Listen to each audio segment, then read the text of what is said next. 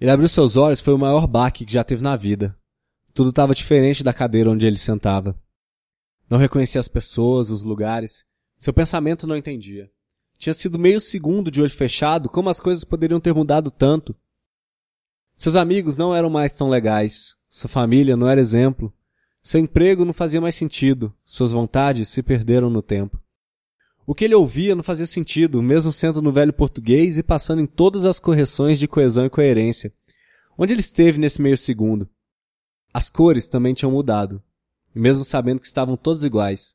Seu cérebro não assimilava mais o azul e o vermelho.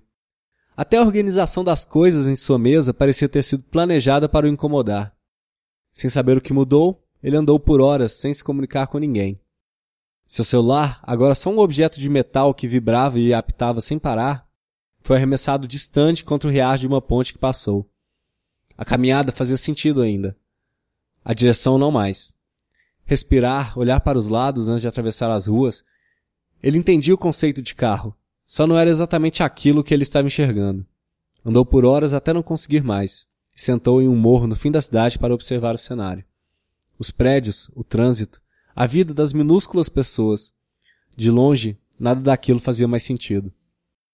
Ele abriu os olhos de novo e agora tudo estava normal. Ele estava novamente na cadeira onde sentava.